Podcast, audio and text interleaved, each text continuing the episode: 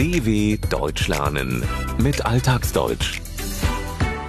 Kuriose Ostern in Deutschland. Zum Osterfest gehören in Deutschland jede Menge Bräuche, die von allen gepflegt werden.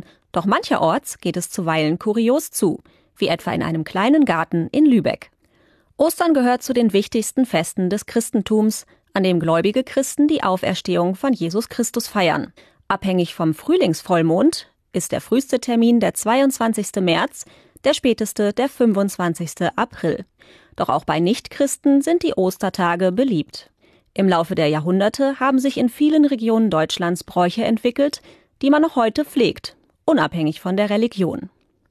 Besonders stimmungsvoll sind die sogenannten Osterfeuer, die im ganzen Land an den Ostertagen entzündet werden. An den Osterfeuern werden Osterkerzen entzündet, die in die dunkle Kirche hineingetragen werden.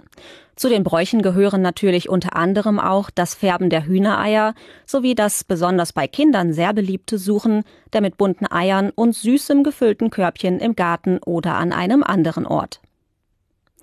Viele Menschen schmücken zudem Häuser und Wohnungen, Balkone und Gärten. Dort stellen sie Hasen- oder Kükenfiguren aus Porzellan oder Holz in die Blumenbeete oder hängen hohle bunte Eier an Weidenzweige, Büsche oder Bäume. Die kleine Stadt Osterholz schaffte es mit einer ganz besonderen Dekoration sogar ins Guinness-Buch der Rekorde. Im Jahr 2013 stellten die Osterholzer dafür die längste Ostereierkette der Welt her. Sie bestand aus 13.623 ausgepusteten und bemalten Hühnereiern, die auf eine durchgehende Schnur gefädelt waren. Eine Osterdekoration der Superlative. Zu einer der wohl kuriosesten Osterdekorationen im Land gehört vermutlich die von Thorsten Kups.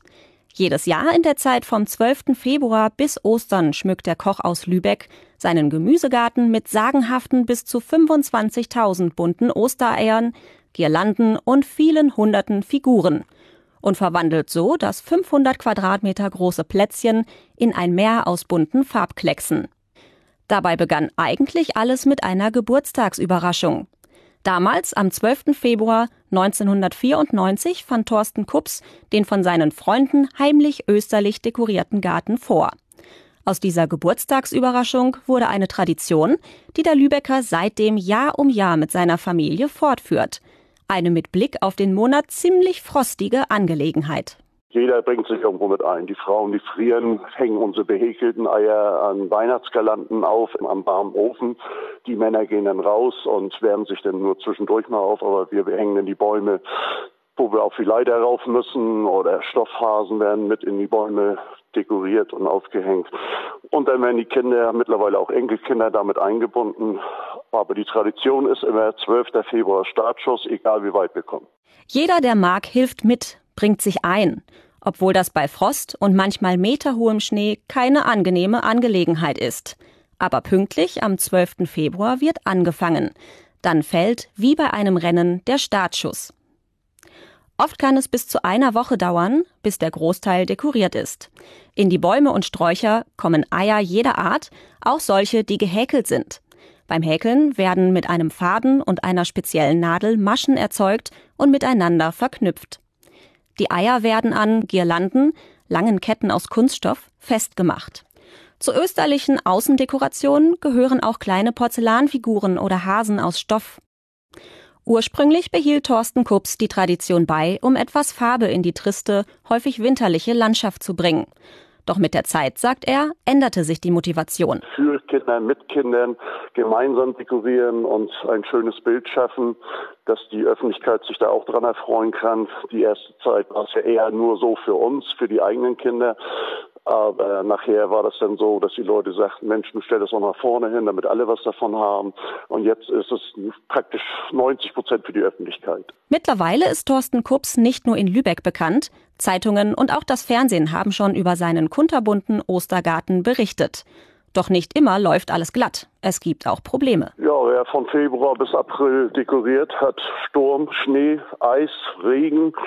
Die Figuren saugen sich mit äh, Regenwasser, mit Feuchtigkeit voll. Und wenn dann der Nachtfrost kommt, dann gehen auch mal Porzellanfiguren in die Brüche und es gibt Scherben. Oder vom Sturm werden die Bänder zerrissen. Und dann ist es halt so, dass da auch ein bisschen Schwund bei der Sache ist. Die Witterung sorgt dafür, dass vor allem Figuren, die frostempfindlich sind, kaputt gehen. Ein bisschen Schwund ist halt immer dabei. Man verliert etwas, hat Einbußen. Mit Naturgewalten kann der Lübecker nach eigener Aussage gut leben. Viel schlimmer war aber etwas anderes, erinnert er sich. Wir hatten mal 2016 Vandalismus, wo mit einem Vorschlaghammer die Gartenzwerge und Figuren zerstört worden sind und einige Sachen mit einem Bunsenbrenner angezündet wurden.